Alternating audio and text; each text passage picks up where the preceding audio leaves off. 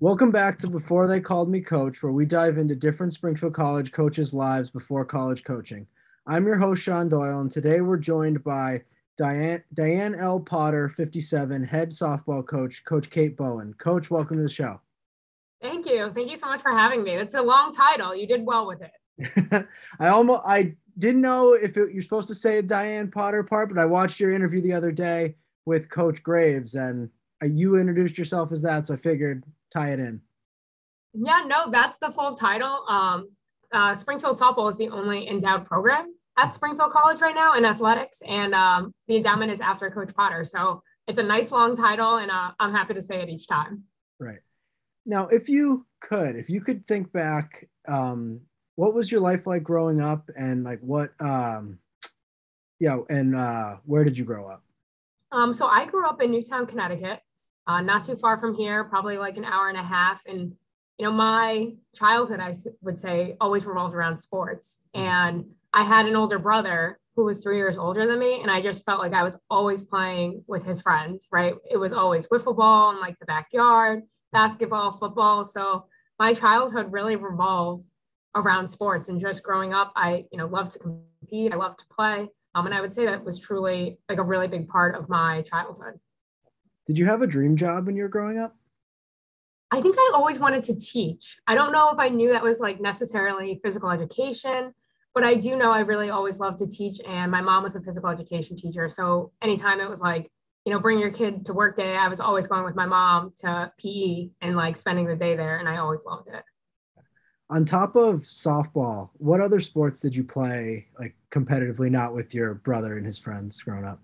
Um, so I played soccer and basketball. So I was a three sport athlete in high school. And then I tore my ACL playing basketball and I stopped playing basketball and soccer. So it was kind of crazy. It was during my junior year and like the whole recruiting process. And, um, you know, it changed everything for me during the recruiting process. But, you know, I think it's so different now where everyone only plays one sport. Um, it was really interesting. I had a recruit in the office yesterday and she goes, I'm playing 10 softball tournaments in the summer. That's every weekend in the summer. I never did that. And I looked at her and I looked at her mom and I go, Are you taking a vacation? Like at any point? Like, what are you doing for fun? And right, that's coming from me. And I'm so competitive, right? And like, you need to go play, but you know, it has really changed. So I'm really happy I was able to play a bunch of different sports uh, growing up and in high school. Now you mentioned your recruiting process. What was that like exactly? Like, what do you have other schools interested? What was? So before I tore my ACL, I had two Division One schools really interested in um, offering scholarships, and then when I tore my ACL my junior year, they both took the scholarships back. Okay. Which, right, when you think like 16 year old, like in high school, I was just devastated. Mm-hmm. And I really missed my whole recruiting process that junior year. And, um, you know, towards the end of like winter, I did a showcase and got seen by a couple college coaches, and like everything kind of changed for me that way. And I feel very lucky and blessed that happened. But I think my recruiting process is very different um, from others because I had scholarships and then I didn't, and then I went through rehab, and at the end I had a couple Division One scholarships at the end, which was awesome. And I chose Manhattan College and had a great four years. Mm-hmm. Did you have dreams of playing in college before you started to get recruited and everything? I did. Um, I always had dreams of playing Division One softball, okay. and now that I coach Division Three, I think growing up, if I knew more about Division three, Division two, maybe that would have changed my perception. But I knew for me, I always wanted to play at the highest level and you know make it to NCAA's if I could, and we were really close. But um, growing up, I always knew I really wanted to play Division one because I knew what it had to offer. But looking back, I wish now coaching Division three and loving it, I wish I knew what D two and D three you know also had to offer. You know, a student athlete. Right. Now, when did you really uh, click with you that softball was going to be your sport? Was it after you tore your ACL and just decided to go back to softball, or when was that? No, that's such an interesting question. I don't know if there was ever a moment where it was like this was going to be it. I think just from a young age, I just always enjoyed playing it. Um, I pitched and played second, and I think in the game of just softball and baseball, positions are so different. Um, so like pitching is like a completely new world in game one than playing second in game two. So, um, you know, I just always really enjoyed it and I knew I wanted to play in college, but, you know, I don't know if there was ever that moment, but I just knew I always, that was my dream. Mm-hmm. So, since um, assuming since multiple Division One offers, you had a very successful high school career. What was your playing c- career like in high school, or summer ball, or fall ball, whichever? Yeah, so my senior year um, in high school, we won the SWC championship, which was awesome because um, I later end up playing with this person, but uh, at Masuk High School in Connecticut, um, Rachel Fico was there and she was the pitcher. She went to LSU and ended up being the number one overall draft pick for the, the Pro League. So she won the first three years and Newtown came second. And then once she graduated, we uh, we won the championship my senior year, which was awesome. And then, you know, at Manhattan had a really successful career. And, you know, my senior year, we made it to the championship game, but couldn't get the win. But I just feel like leaving that program, you want to try to leave it better than you found it. And that's what we try to do at Springfield. So I felt, you know, of course you want to win and get that trophy that senior year, but I also felt like I really, you know, helped the program and was really leaving it maybe better than I found it. Mm-hmm. Now, something I saw you have uh, your program record holder in at bats when you left. You have a whole bunch of stats for the program. Is one of those ever stick out that's like the most impressive to you, or now coaching realize like, wow, how did I do that? That's funny. Sometimes I look back and I think it's really difficult pitching and playing another sport. Um, or not pitching and playing another sport, but pitching and playing another position in college.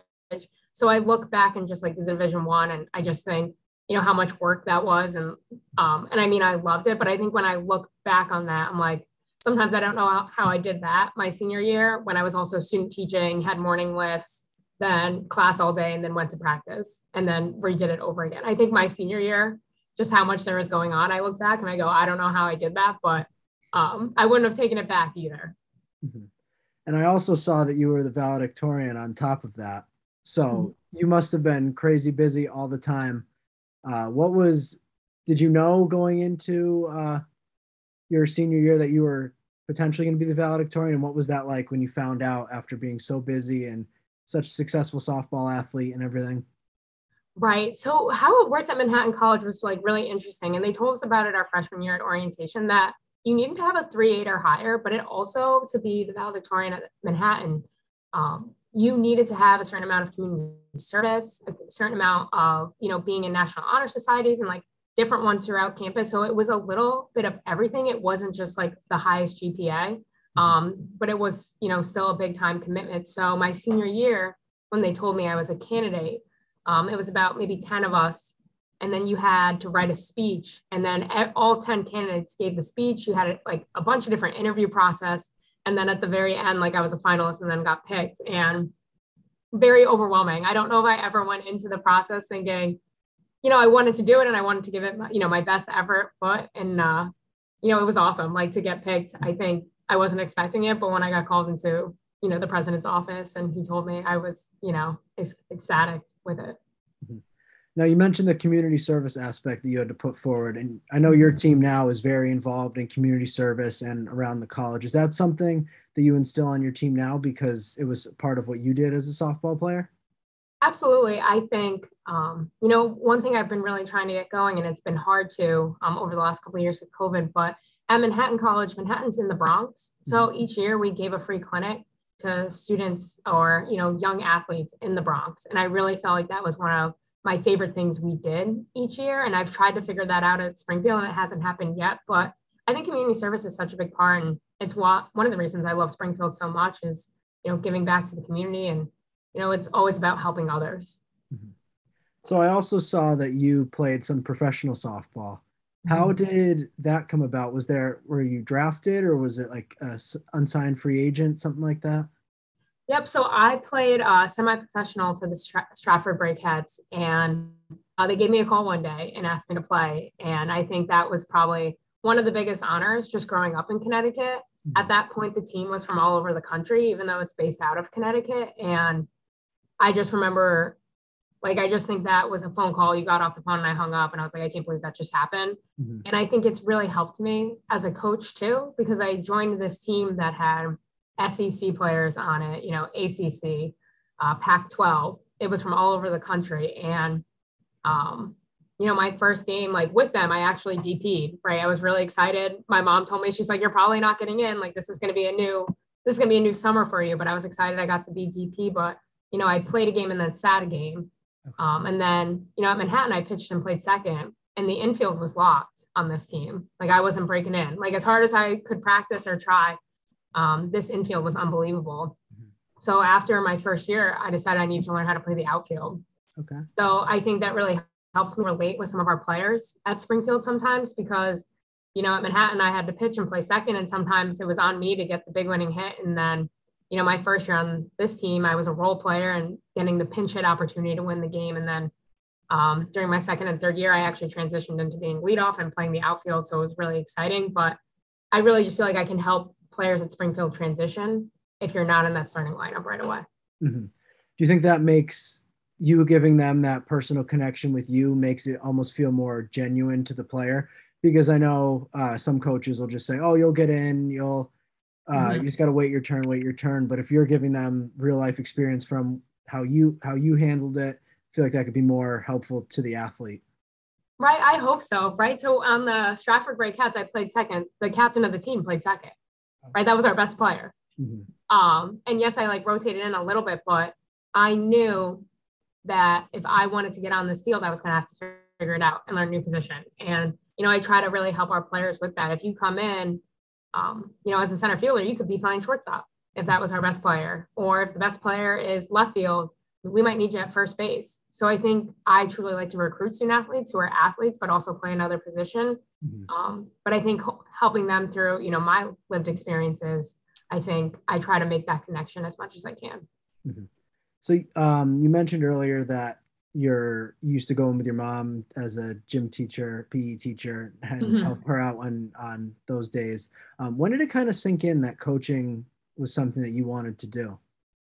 I think around my junior year in college. And um, I say that because, like, during practice, some days I was like, oh, how would I set this up? Or, you know, this is awesome. Like, this would be a drill I would want to take if I was a coach. And I think my junior year, I just wanted to know more about the game. I wanted to know more about strategies. I wanted to know more about um, maybe even decision making in certain things and like this play versus that play. And, you know, I just always had a passion for the game very young. And when the graduate assistant coach opened up at Springfield, I knew this would be awesome to take and if I could get it and then also get my master's. So I felt extremely, extremely lucky to have my master's paid for, be able to coach and uh, be at Springfield College right after I graduated. Mm-hmm.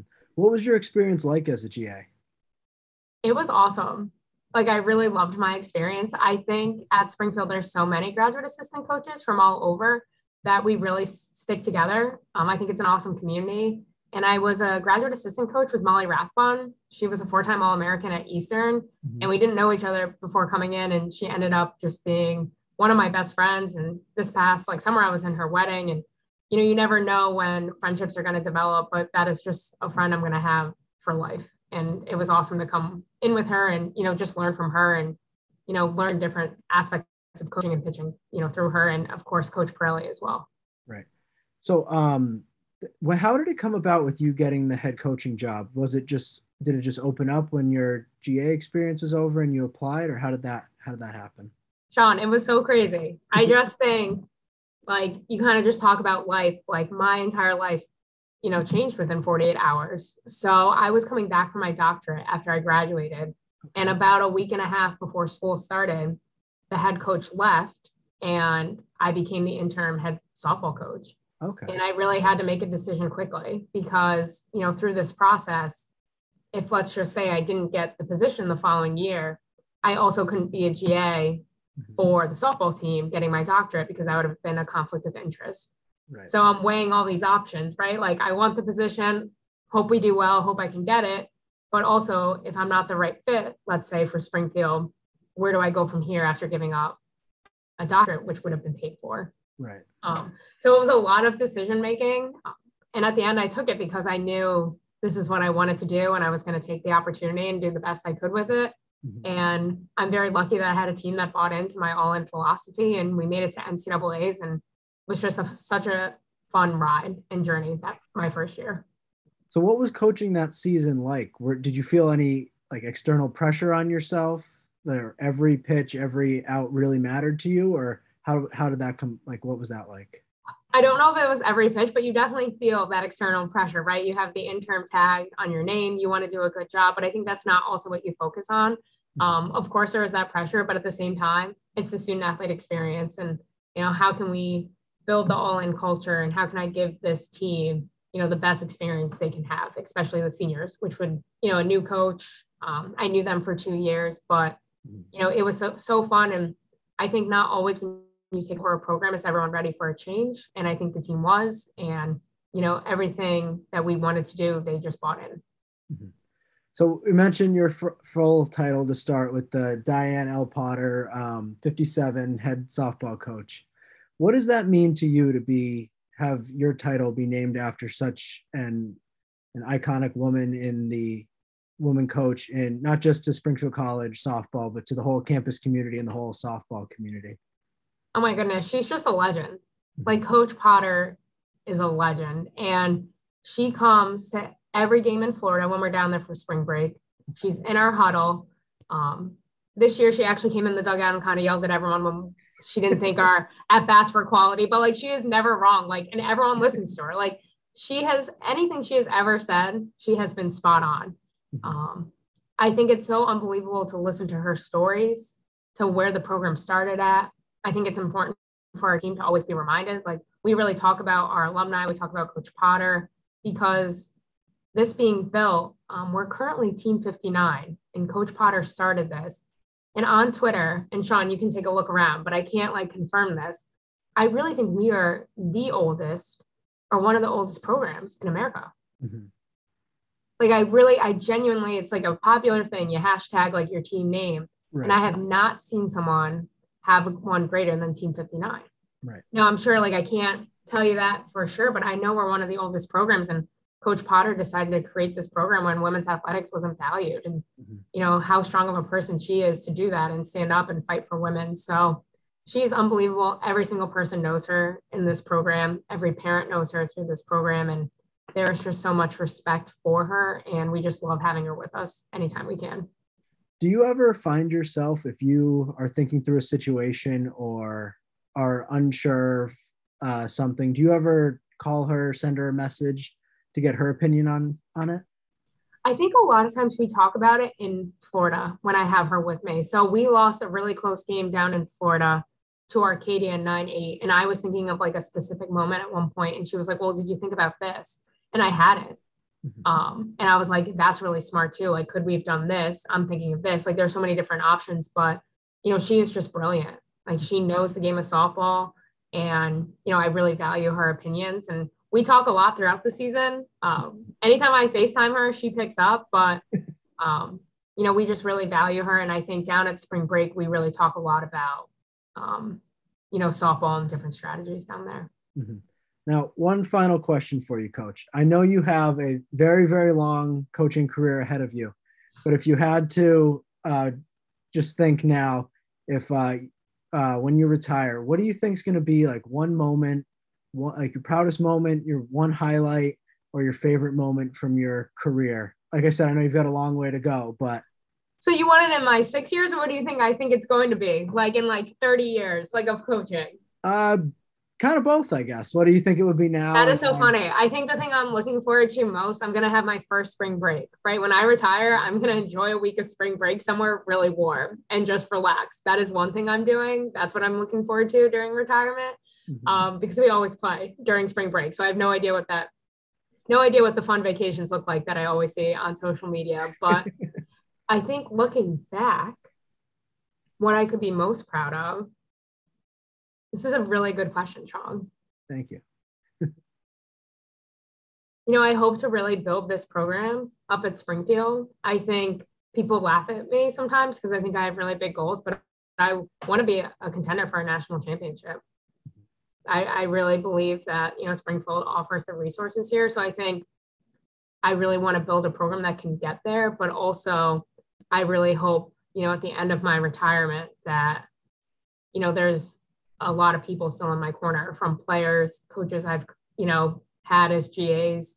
Um, I've been lucky enough to been almost invited to everyone's wedding who's been a GA here so far. So I really hope at the end of this, you know, I'm still on a lot of people's Christmas cards and I'm getting a lot of players Christmas cards. You know, I think that's going to be really important to me to keep those relationships over time, whether it was the first team I had or the last team whenever I should retire because I think that's a big part of coaching is a relationship in the family atmosphere. So I think that's really big for me. And, you know, even this week with high school sport opening up, I had three to four alumni text me, Hey, I'm practicing this week. Like, what are you doing? What drills? So, I mean, I really want to keep um, those relationship with players that I've had and the coaches. And I think that will be one of the biggest highlights if I can, you know, at the end of my retirement. Mm-hmm. Well, coach, thank you so much for taking time out of your busy schedule. I know you are very busy in the middle of uh, season, so thank you and good luck the rest of rest of the way to you and and all the ladies on the team. Oh my gosh! Of course, are we going to see you at a game? Absolutely. I, I, was watching some of the Florida games online, going between you? you? guys and baseball. I That's played baseball awesome. growing up, so I'm big, big baseball okay. softball fan. Um, well, this Friday we're playing Eastern. They're ranked ninth in the country, so it's going to be a really great game tomorrow. Absolutely. Awesome. Well, Sean, I hope this is what you wanted. I hope I uh, did a good job for you. So thank you so much for asking me. This is perfect. Thank you so much, Coach. I really appreciate it. Yeah, no problem. Listen, have a great rest of your week, and uh, hopefully I'll see you at a game. Thank you. Absolutely. You too. Awesome. Bye, Sean.